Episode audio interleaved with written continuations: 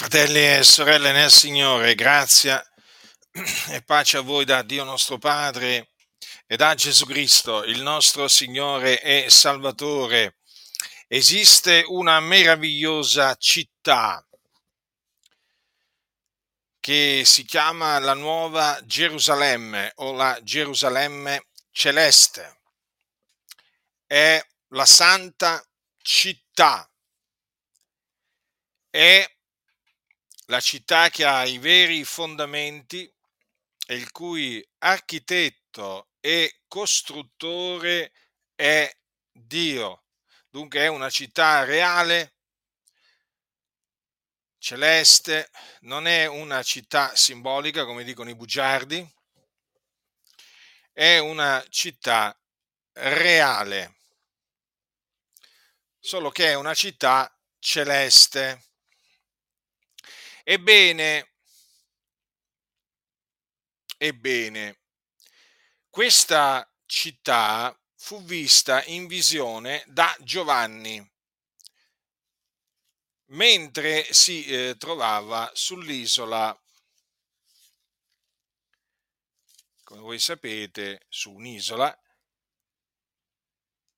che eh, si chiamava Patmo, era là a motivo della parola di Dio e della testimonianza di Gesù.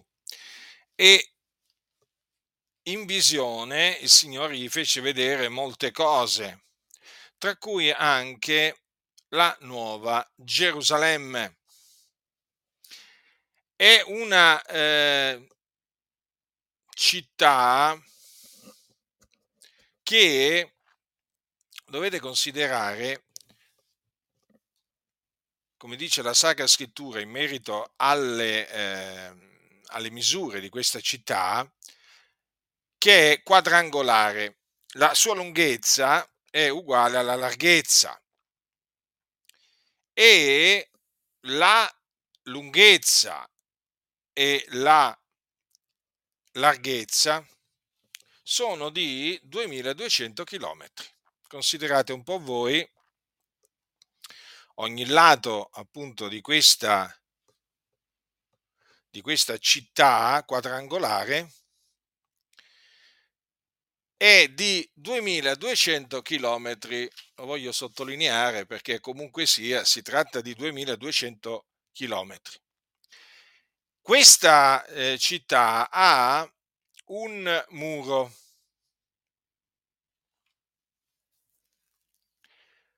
questo muro è di diaspro e il muro è alto 65 metri. Il muro ha, che è di diaspro, ha dei fondamenti e i fondamenti del muro di questa città sono adorni d'ogni maniera di pietre preziose. Ora,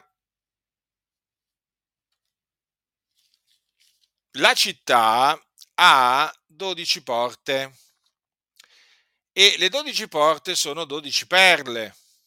Infatti, ognuna delle porte della città è fatta d'una perla. La piazza della città è d'oro puro. La scrittura dice simile a vetro trasparente. Ora, sulle porte sono scritti dei nomi, sulle porte di questa città, che sono quelli delle dodici tribù dei figlioli di Israele. Invece il muro, il muro ha 12 fondamenti e su questi fondamenti ci stanno i dodici nomi dei dodici apostoli dell'agnello, cioè del Signore Gesù Cristo. Dunque la città è d'oro puro, non ha, mm, non ha alcun bisogno di alcun tempio, perché la scrittura dice che il Signore Dio, l'Onnipotente e l'Agnello sono il suo tempio. La città è illuminata dalla gloria di Dio e l'agnello è il suo luminare. Ora Giovanni vide questa città scendere dal cielo.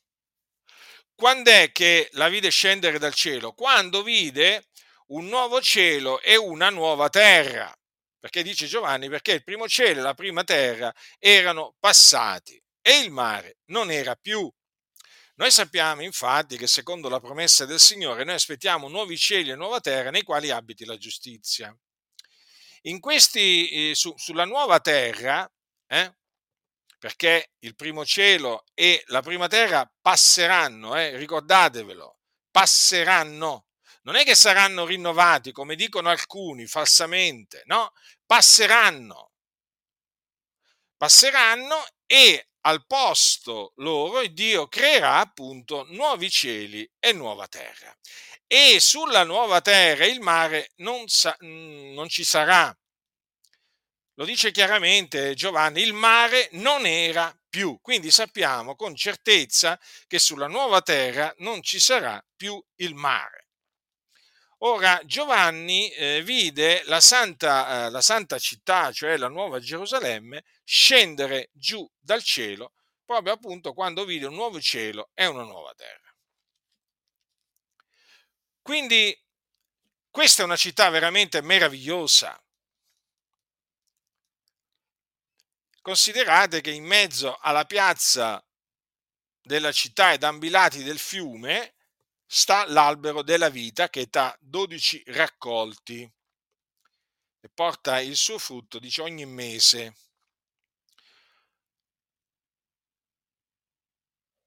Ora, questa città naturalmente sarà abitata. Chi sono coloro che entreranno in questa città? Ebbene, proprio su questo che voglio concentrare la mia predicazione. Perché dice Giovanni al capitolo 21, al versetto 27, e niente di immondo e nessuno che commetta abominazione o falsità ventreranno, ma quelli soltanto che sono scritti nel libro della vita dell'agnello. Dunque la scrittura è chiara a tale riguardo, entreranno in questa città solo coloro che sono scritti nel libro della vita dell'agnello. Perché in questa città niente di immondo, niente che commetta, nessuno che commetta abominazione o falsità ci entrerà. Dunque, quelli, so, quelli cui nomi sono scritti nel libro della vita dell'agnello sono coloro che lavano le loro vesti per entrare per le porte della città. Dunque sono coloro che hanno imbiancato le loro vesti nel sangue dell'agnello, coloro che sono stati purificati dai loro peccati mediante il sangue di Gesù Cristo perché Gesù Cristo, versando il, spandendo il suo sangue, ha compiuto la purificazione dei nostri peccati. Dunque sono beati coloro che lavano le loro vesti nel sangue dell'agnello per entrare per le porte della nuova Gerusalemme. Ora noi quindi, fratelli nel Signore, siamo in obbligo di rendere grazie a Dio del continuo per avere scritto i nostri nomi nel libro della vita dell'agnello. I nostri nomi sono scritti nel libro della vita dell'agnello e quindi noi siamo profondamente grati al Signore perché sappiamo che un giorno entreremo per le porte della, della nuova Gerusalemme. Ora quindi i nostri nomi sono scritti in un libro, eh? in un libro che è chiamato il libro della vita dell'agnello. Ci sono molti che si vantano di avere il loro nome scritto in qualche registro di chiesa, Noi ci gloriamo nel Signore invece di avere il nostro nome scritto nel libro della vita dell'agnello. Ma da quando il nostro nome è scritto vi- eh, in questo libro?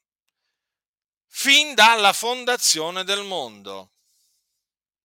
Come, come possiamo dirlo questo con assoluta certezza?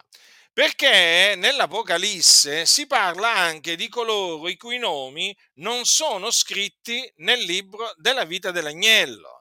E la scrittura dice che non vi sono scritti sin dalla fondazione del mondo.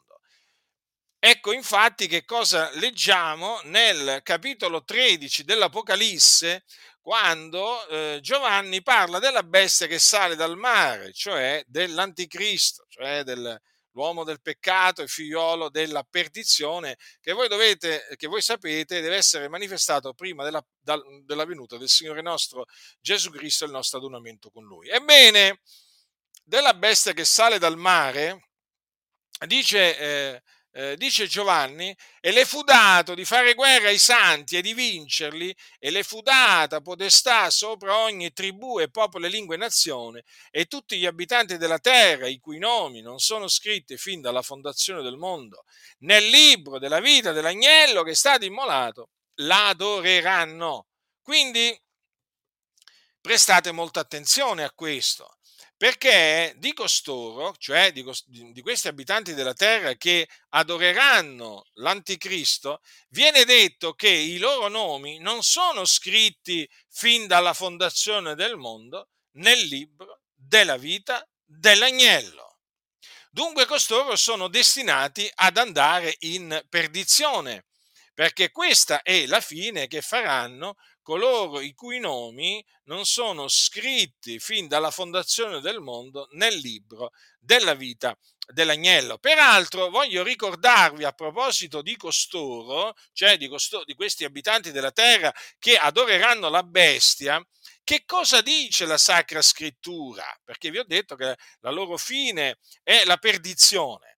Allora affinché mh, sia ben chiaro, eh, qual è la fine che aspetta co- coloro che adoreranno, ripeto, adoreranno la bestia, leggo dal capitolo 14 dell'Apocalisse queste parole, dal versetto 9.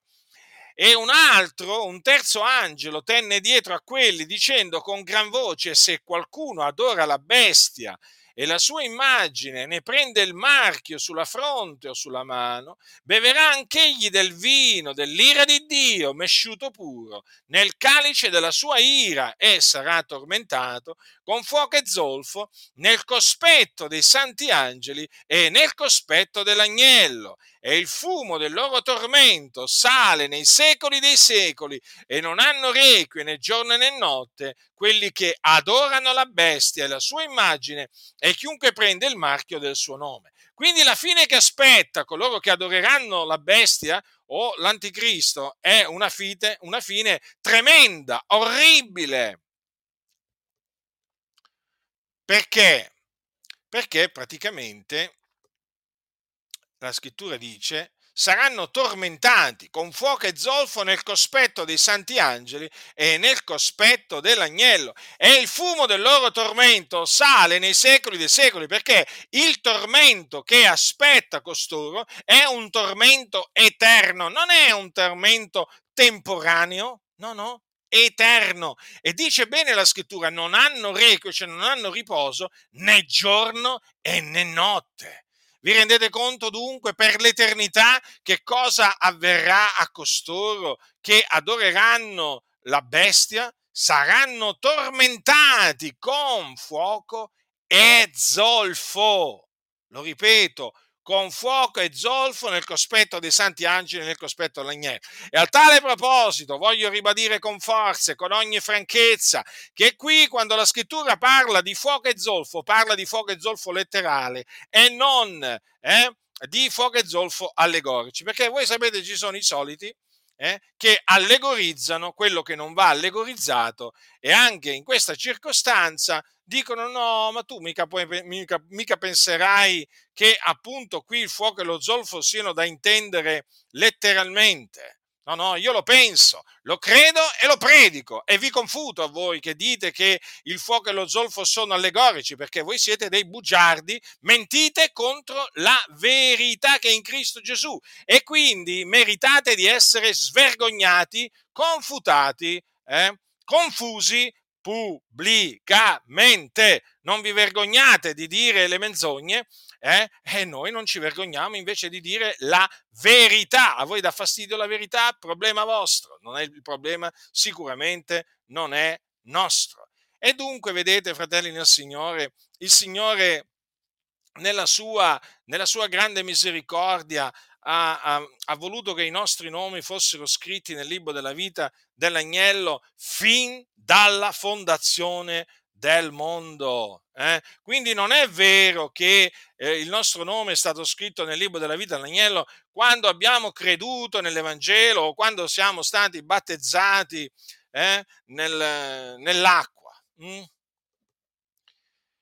Non sopporto che si canti c'è un nome nuovo, quindi che c'è un nome nuovo ora scritto in gloria, no? Perché il nostro nome è scritto nei cieli sin dalla fondazione del mondo, non sin da quando abbiamo creduto, non sin da quando siamo stati battezzati, ma sin dalla fondazione del mondo. Questo va proclamato con ogni franchezza dai pulpiti e va difeso e va difeso appunto da coloro che invece dicono falsamente no ma fratello sai il nostro nome è stato scritto quando ci siamo, quando ci siamo battezzati generalmente dicono così no No, semmai in quel giorno il tuo nome è stato scritto in un registro di chiesa, perché generalmente è nel giorno del battesimo in acqua che viene inserito poi il nome eh, del credente nel registro di chiesa. Eh?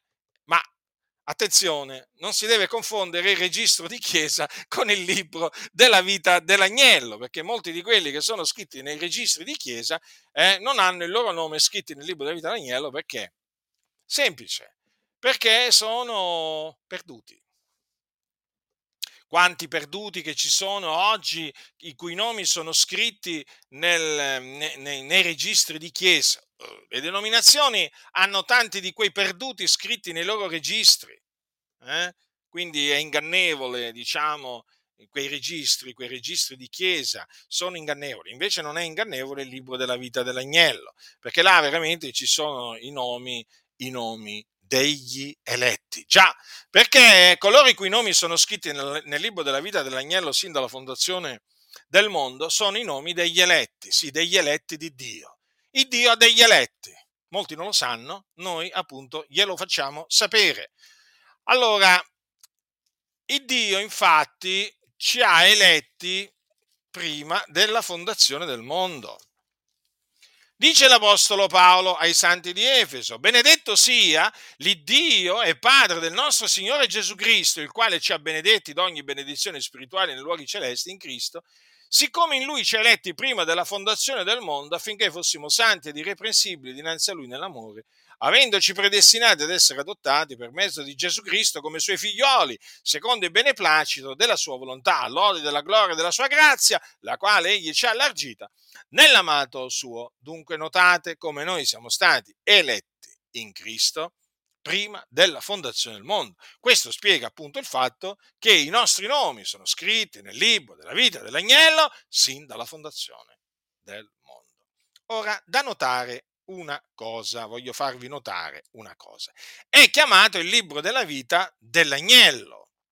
Ora, vedete, il fatto che i nostri nomi sono scritti, eh, nel lib- che siano scritti nel libro della vita dell'agnello sin dalla fondazione del mondo conferma un concetto molto importante, che l'agnello di Dio, l'agnello di Dio è, era stato preordinato da Dio ad essere offerto in sacrificio a Dio prima della fondazione del mondo. Sì, fratelli, proprio così. La venuta di Gesù Cristo nel mondo non è stata casuale. Eh?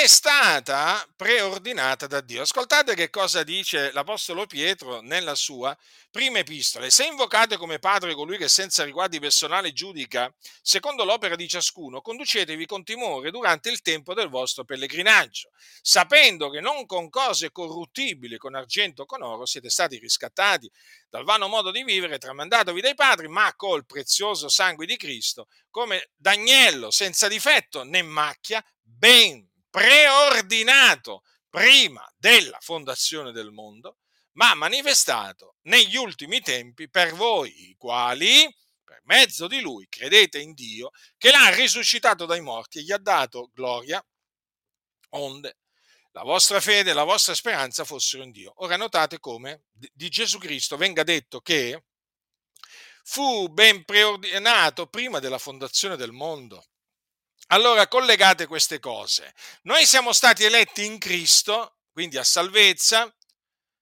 prima della fondazione del mondo. Prima della fondazione del mondo, Cristo è stato preordinato. Mm? Quindi preordinato a eh, morire per i nostri peccati, cioè a compiere la propiziazione per i nostri peccati. Quindi ciò che Cristo ha compiuto nella pienezza dei tempi era stato preordinato da Dio, perché lui, l'agnello di Dio, è stato preordinato prima della fondazione del mondo. Questa è una cosa, fratelli, molto importante per capire come L'opera espiatoria che ha compiuto Gesù Cristo a suo tempo è un'opera ben preordinata da Dio prima della fondazione del mondo. E allora è evidente che se l'opera, diciamo, d'espiazione compiuta da Cristo è stata preordinata prima della fondazione del mondo, vuol dire che il peccato non è entrato nel mondo casualmente, eh? per un incidente, sapete come, si, come dicono oggi molti, no? No, no, il peccato è entrato nel mondo per mezzo del primo uomo in virtù di un piano che Dio ha formato in se stesso. Un piano appunto che prevedeva l'espiazione compiuta da Cristo il suo figliolo mediante lo spargimento del suo sangue. Quindi era necessario che Adamo peccasse, trasgredisse quel comandamento che Dio gli aveva dato. Molti non vogliono accettare ciò e si scandalizzano quando sentono dire questo. Ma non può essere altrimenti, perché, lo ripeto, Cristo, l'agnello di Dio, senza difetto, senza macchia, è stato preordinato prima della fondazione del mondo. Quindi ancora prima che Adamo fosse fatto ancora prima che Adamo ed Eva venissero all'esistenza, il Dio aveva già preordinato che Cristo, il suo figliolo, morisse per i nostri peccati. Ecco perché vi dico che fu necessario appunto che il peccato entrasse nel mondo e poi passasse su tutti gli uomini. Sono cose troppo alte queste per alcuni sono impossibili da capire, come se stessimo dicendo chissà che cosa, ma stiamo dicendo delle cose semplici. Ma sapete, talvolta sono proprio le cose semplici che non vengono accettate. Ci sono quelli che dicono, vi siete mai sentiti dire, ma è troppo semplice per essere vero? troppo semplice per essere vero e alcuni infatti vorrebbero sentirmi fare discorsi filosofici. Sapete che oggi vanno in voga discorsi filosofici dai pulpiti. Ormai tanti pastori sono come dei filosofi, eh? sembrano, sembrano, sembrano diciamo, usciti dalla scuola di Socrate o di Platone, eh? ma non dalla scuola dell'Eterno. Quando parlano dei pulpiti molti fanno dei discorsi filosofici che poi non si capisce niente di quello che dicono, niente, ah, sono dei sermoni senza capo né coda, non si capisce niente di quello che dicono. E infatti è vero, perché molti di quando escono poi dal locale di culto, no? magari si parlano tra di loro e praticamente esprimono, diciamo, il fatto che loro non ci hanno capito niente. Alcuni addirittura manco si ricordano di quello che il cosiddetto filosofo pastore ha detto, diciamo, pochi minuti prima. Ma guardate che queste cose che vi, che vi dico sono reali. Ma fratello, hai sentito quello che ha detto? Eh? Una volta mio padre, una volta mio padre sentì veramente eh, dire dal pulpito in una comunità delle Adi una cosa proprio assurda. E allora dopo il pulpito contatta un fratello, incontra un fratello, gli dice: Ma fratello, ma hai sentito che cosa ha detto il pastore? No, fa, che ha detto? Cioè, eh, quando mio papà gli ha detto, mica si ricordava. Cioè questo a dimostrare veramente che cosa? Che oramai in queste comunità, oltre a questi discorsi filosofici, proprio mh, mm, regna il sonno, proprio. c'è uno spirito di stordimento, perché le persone vanno là, ascoltano, dicono amen, amen, amen. Poi sapete che i pastori dicono qua ci voleva un amen, qua ci voleva un altro amen. Ecco, dicono amen, amen, amen e poi non capiscono assolutamente niente e molti non si ricordano nemmeno di quello che è stato detto. Allora il concetto che vi ho espresso è un concetto semplice, che anche un bambino, un bambino eh, capisce. Ma appunto questi cosiddetti, questi cosiddetti pastori oggi, diciamo, non riescono a comprendere appunto questo. Vedete, la nostra elezione la nostra elezione è in Cristo, perché Dio ci ha eletti in Cristo. Ma eletti a che cosa? A salvezza. Ma come qualcuno potrebbe dire? Siamo stati eletti a salvezza prima della fondazione del mondo. Eh sì, perché noi il Signore ha deciso di salvarci dai nostri peccati. Ma se il Signore ha deciso di salvarci dai nostri peccati prima della fondazione del mondo, è evidente che il peccato doveva entrare nel mondo, non vi pare? Altrimenti noi come saremmo stati poi sotto il peccato? Come saremmo diventati schiavi del peccato se il peccato non fosse entrato nel mondo? Quindi era necessario che il peccato entrasse nel mondo e quindi che eh, tutti gli uomini fossero sotto il peccato, che il peccato li signoreggiasse, affinché il Signore, tra tutta questa massa degli uomini, poi liberasse dai, dai loro peccati tutti coloro che ha eletto a salvezza prima della fondazione del mondo, i cui nomi sono scritti nel libro della vita dell'agnello sin dalla fondazione del mondo. Vedete come le cose sono collegate. Perché il Signore ha scritto i nostri nomi nel libro della vita dell'agnello sin dalla fondazione del mondo? Ma perché ci ha eletti in Cristo a salvezza prima della fondazione del mondo. Ecco perché vi dico che nel libro della vita dell'agnello ci sono i nomi degli eletti. Ed è meraviglioso veramente sapere, sapere che noi facciamo parte degli eletti di Dio. Ma allora qualcuno dirà, ma non siamo stati noi allora a scegliere il Signore? Sento dire sempre abbiamo scelto il Signore, tu hai scelto il Signore, fratello, sorella. No, noi non abbiamo scelto il Signore, è il Signore che ha scelto noi. Vi ricordate che cosa disse Gesù ai suoi, ai suoi discepoli? Mm?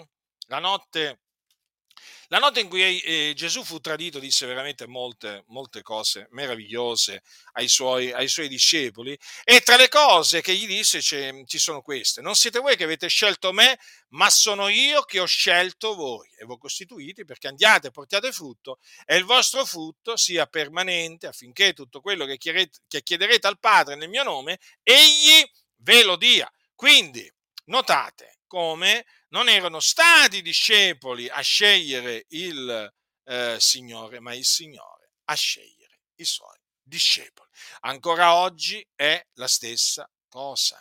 Infatti, noi siamo stati scelti di mezzo al mondo, ma in virtù appunto del proponimento dell'elezione di Dio che dipende non dalle opere, ma dalla volontà di colui che chiama.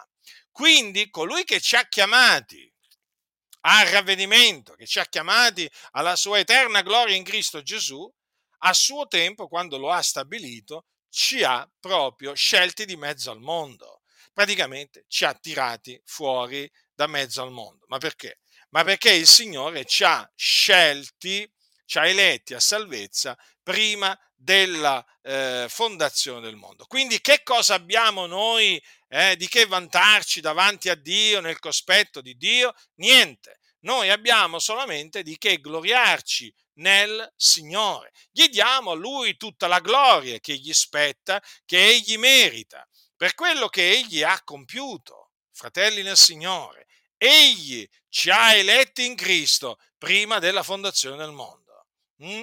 ed ha scritto i nostri eh, nomi nel libro della vita dell'agnello fin dalla fondazione del mondo. Non è meraviglioso sapere tutto questo? Eh?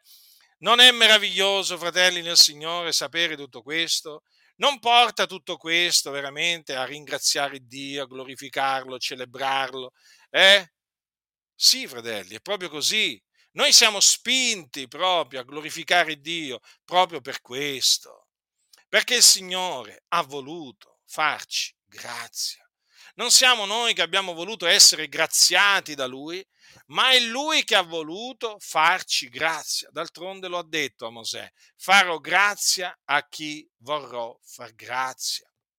Infatti Signore eh, fa misericordia a chi vuole Lui. Non dipende dunque né da chi corre né da chi vuole, ma da Dio che fa misericordia. Quando noi ci mettiamo in ginocchio davanti al Signore, noi riconosciamo effettivamente, fratelli, di non avere meritato proprio niente, niente, ma di avere ricevuto tutto per grazia, in virtù del proponimento dell'elezione di Dio. Per questo noi siamo, diciamo, felici, per questo ci rallegriamo, perché sappiamo che il Signore ci ha eletti in Cristo eh, prima eh, della fondazione del mondo. Ora, il fatto di sapere eh, e di essere certi, naturalmente, che il nostro nome è nel libro della vita ehm, dell'agnello, non ci deve portare naturalmente a vivere eh, seguendo le concupiscenze della carne. Perché? Perché il nome dal libro della vita dell'agnello può essere cancellato. Noi non siamo di quelli che dicono una volta salvati, sempre salvati, eh? cioè di quelli che credono nella predestinazione o proponimento dell'elezione di Dio, ma che dicono una volta salvati, sempre salvati, è impossibile scadere dalla grazia. No, noi non siamo di quelli, perché la Sacra Scrittura insegna che il credente può scadere, il credente può scadere dalla grazia e che quindi il nome del credente può essere cancellato dal libro della vita. Infatti, il Signore cosa dice? eh, all'angelo della chiesa di Sardi, chi vince sarà così vestito di vesti bianche ed io non cancellerò il suo nome dal libro della vita e confesserò il suo nome nel cospetto del Padre mio e nel cospetto dei suoi angeli. Notate cosa dice? Chi vince? Chi vince? E chi è colui che vince? Andiamo a vedere chi è colui che vince, perché la Bibbia ce lo dice, è Giovanni che ce lo dice. Chi è colui che vince il mondo se non colui che crede che Gesù è il figliuolo di Dio? Vedete? Ecco chi è colui che vince. Colui che ha fede nel Signore Gesù Cristo. Ebbene, egli sarà vestito di vesti bianche, perché persevererà sino alla fine nella fede e quindi il suo nome non sarà cancellato dal libro della vita. Hm? il suo nome sarà confessato eh, da Gesù eh, nel cospetto del Padre nel cospetto dei suoi, eh, dei suoi angeli. Quindi è chiaro che c'è la possibilità dunque che il nome eh, sia cancellato dal libro della, eh, della vita. Infatti, eh, infatti uno, uno di questi nomi che è stato cancellato dal, dal libro della vita è quello di, eh, di Giuda Iscariota.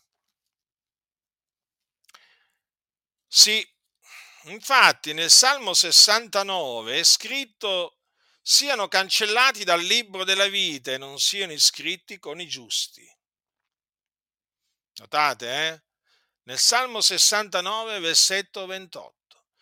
Ora, questa, questa scrittura si è adempiuta in, eh, diciamo, tante volte, perché sono stati tanti quelli che nel corso dei secoli, diciamo, hanno avuto il loro nome cancellato dal libro della vita. Ma uno di questi, appunto, è Giuda Iscariota, che voi sapete faceva parte dei discepoli del Signore, o meglio degli apostoli, e poi dopo, naturalmente, fu cancellato dal libro della vita. Non fu più iscritto con i giusti.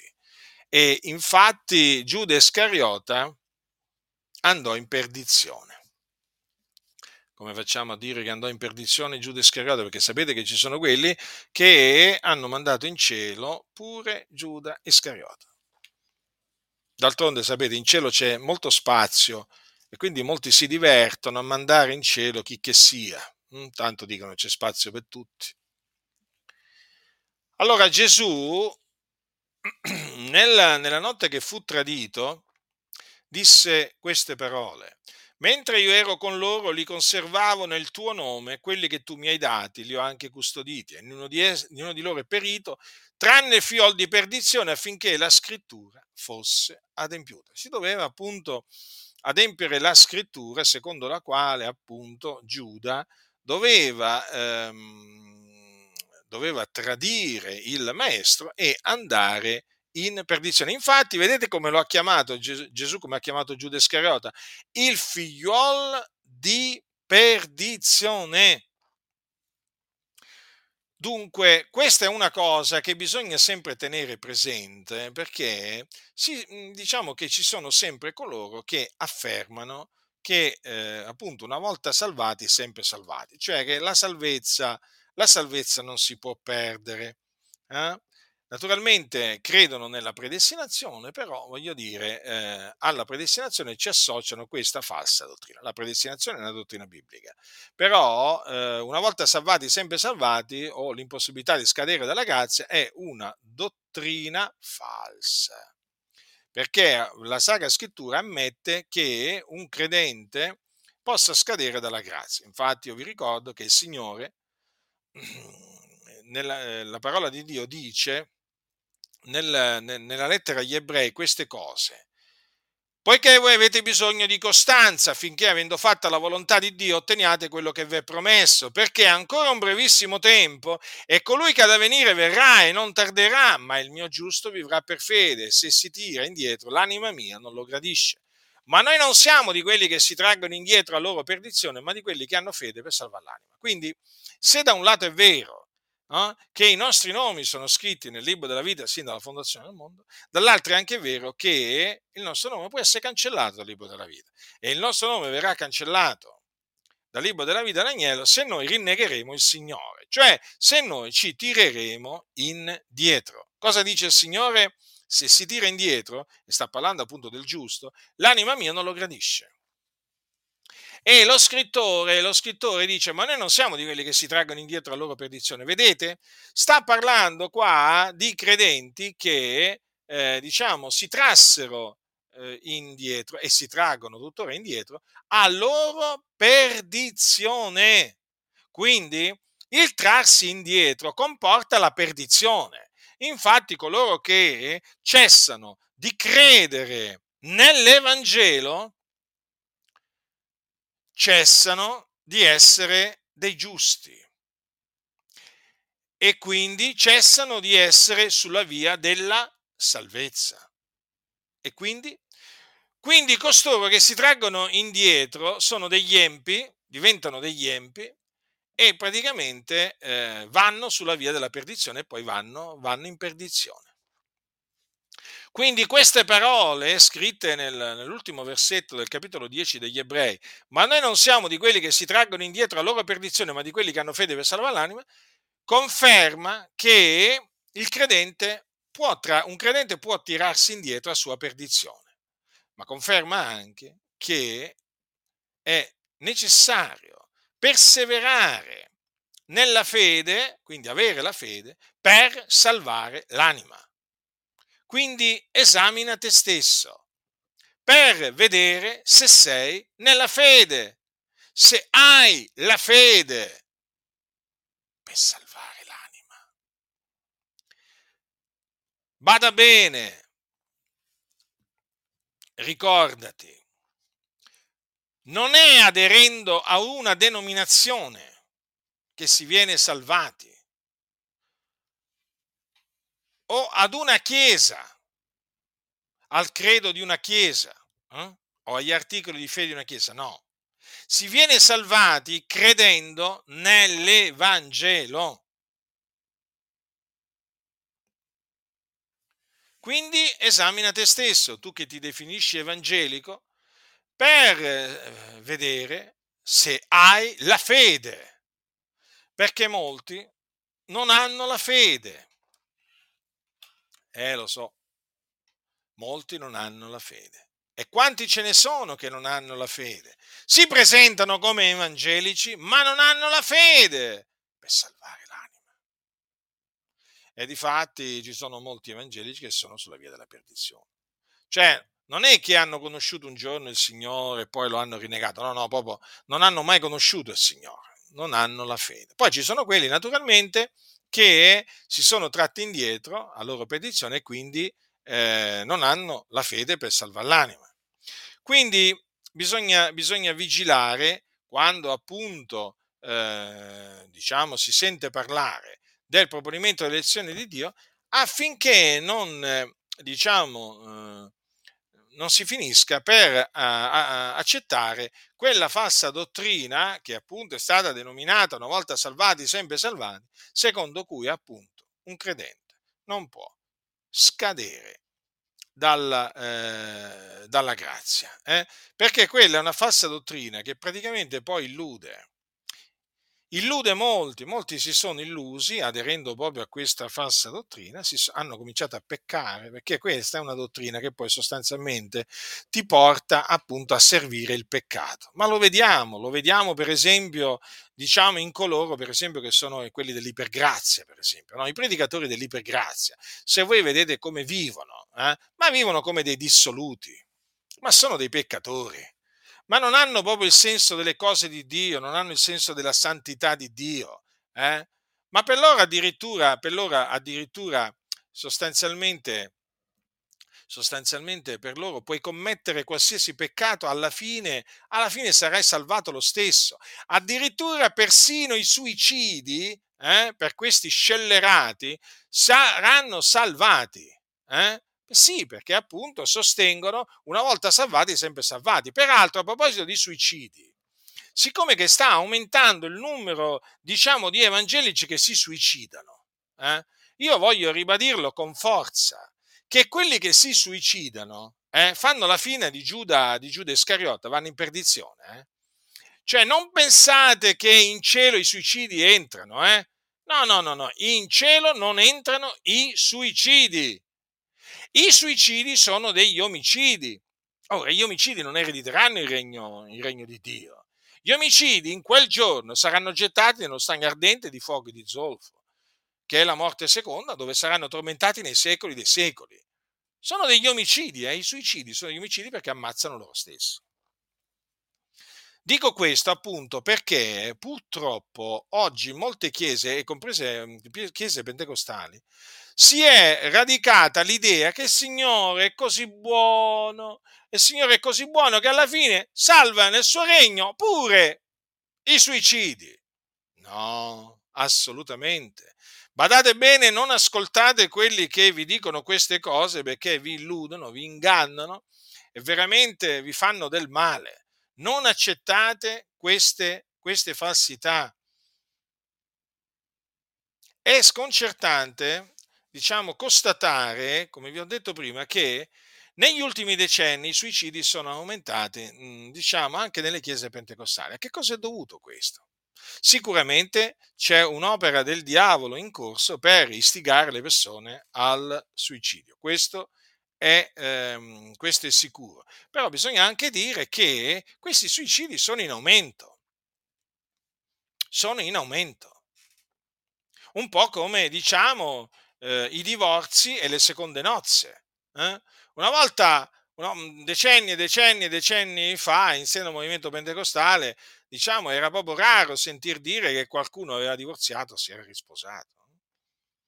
Adesso ormai è diventata, un, come si dice, una, una specie di moda.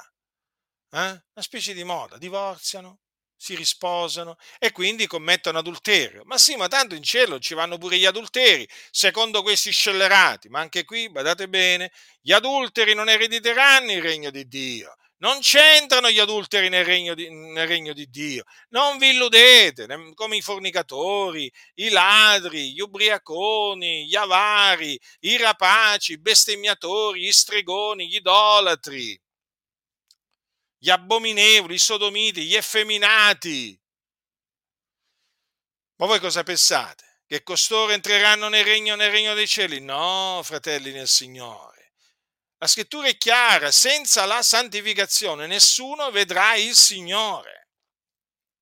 E quindi che eh, non pensino gli adulteri, eh, quelli che si sono dati all'adulterio, di ereditare il regno dei cieli. Non pensino i fornicatori eh, di ereditare il regno dei cieli, che i fornicatori e gli adulteri saranno giudicati da Dio, non è che saranno salvati dal Signore nel suo regno celeste.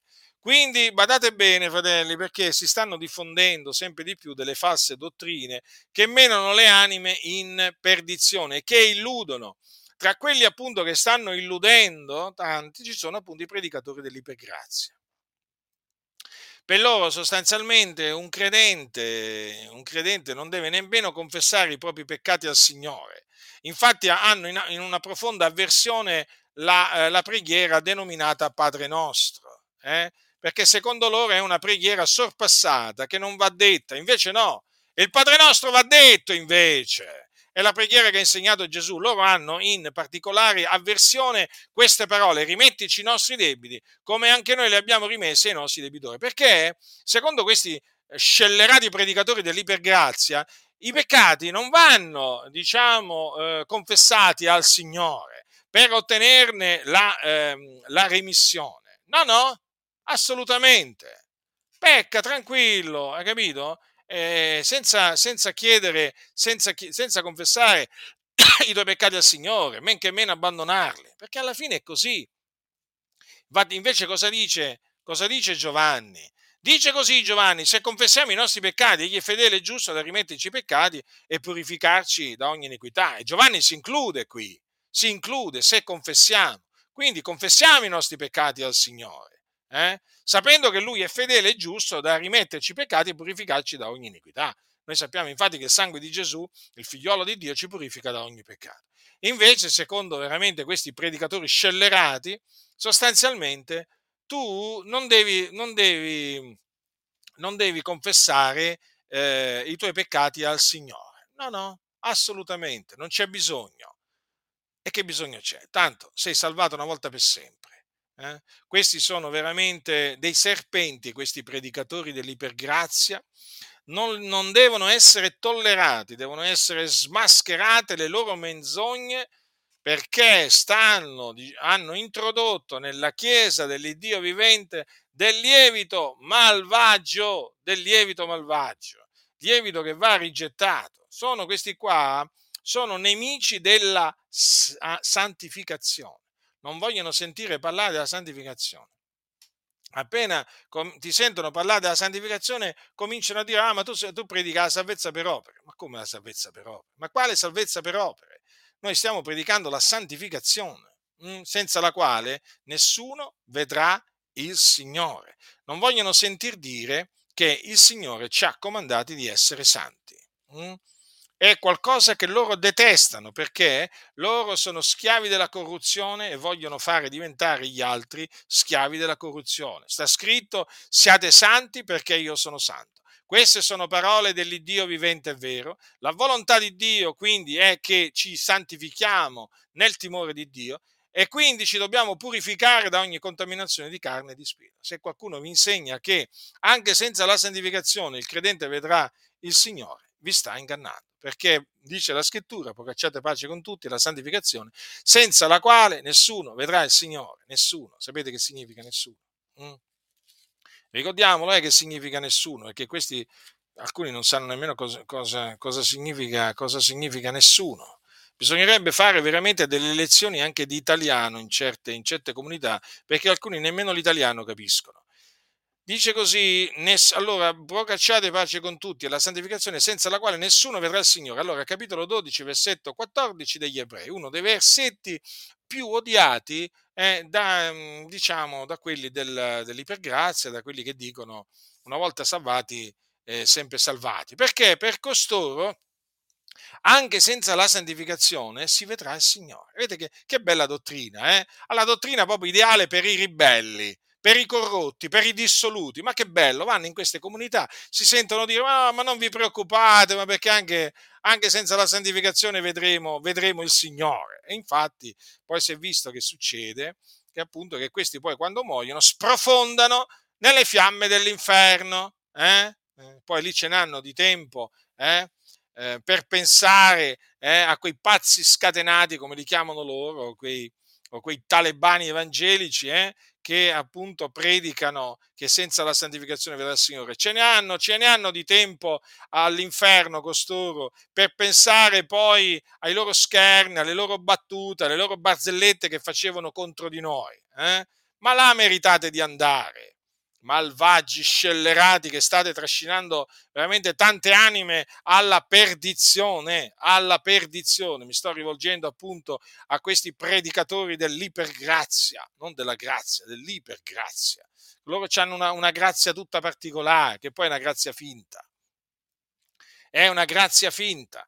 E dunque, fratelli, ho voluto ricordarvi che appunto chi sono coloro che entreranno nella, nella nuova Gerusalemme no? sono coloro i, cui, coloro i cui nomi sono scritti nel libro della vita dell'agnello, quindi siamo noi. Quindi studiamoci eh, di vivere appunto come, eh, come, la grazia di Dio ci ammaestra a vivere. Com'è che ci ammaestra la grazia di Dio a vivere? Adesso lo leggiamo, lo leggiamo in eh, Tito. La grazia di Dio salutare per tutti gli uomini è apparsici a maestra a rinunziare all'impietà e alle mondane concupiscenze per vivere in questo mondo temperatamente, giustamente e piamente. Ecco dunque come dobbiamo vivere, eh? Dobbiamo vivere in questa maniera, temperatamente, giustamente e piamente, aspettando appunto l'apparizione della gloria del nostro grande Dio e Salvatore Cristo, eh, Cristo Gesù. Quindi perseveriamo nella fede, fratelli nel Signore, perché la scrittura lo dice chiaramente del giusto, se si tira indietro, l'anima mia non lo gradisce. Perseveriamo nella fede e continuiamo a santificarci nel, ehm, nel cospetto del Signore, perché la santificazione è la volontà di Dio verso di noi, quindi diciamo ehm, faremo bene a essere santi. Eh? Non conformiamoci al presente secolo malvagio, ma siamo santi, perché il Signore è santo. Ricordatevi, senza la santificazione nessuno vedrà il Signore. Quindi, da un lato rallegriamoci perché i nostri nomi sono scritti nel libro della vita dell'agnello, però dall'altro temiamo il Dio. Temiamo il Dio e eh, naturalmente osserviamo i suoi, i suoi comandamenti. Eh? Come dice, come dice Giovanni eh, nella, sua, nella, sua, epistola, dice così, dice ehm, che qualunque cosa chiediamo la riceviamo da lui perché osserviamo i suoi comandamenti e facciamo le cose che gli sono grati. E questo è il suo comandamento che crediamo nel nome del suo figliolo Gesù Cristo, ci amiamo gli uni gli altri come egli ce ne ha dato il comandamento.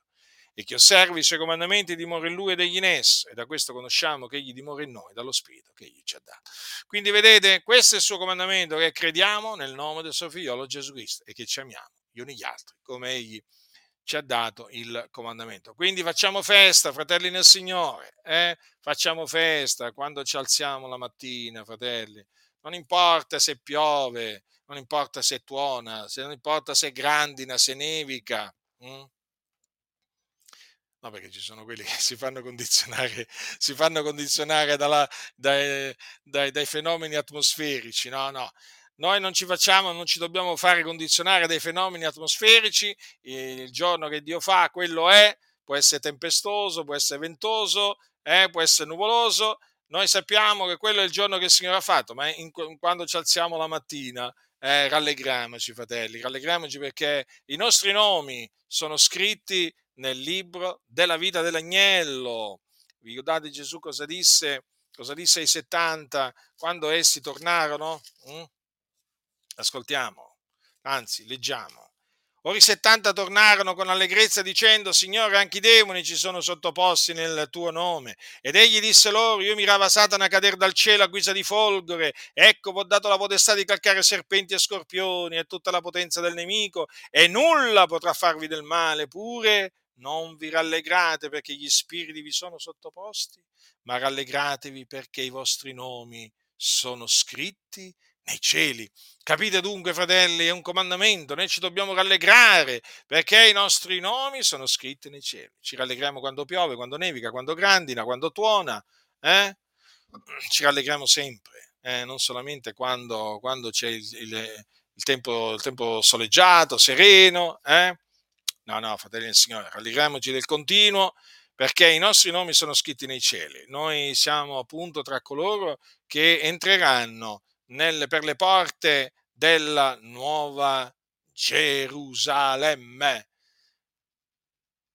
la città che ha i veri fondamenti, il cui architetto e costruttore è Dio. La grazia del Signore nostro Gesù Cristo sia con tutti coloro che lo amano con purità incorrotta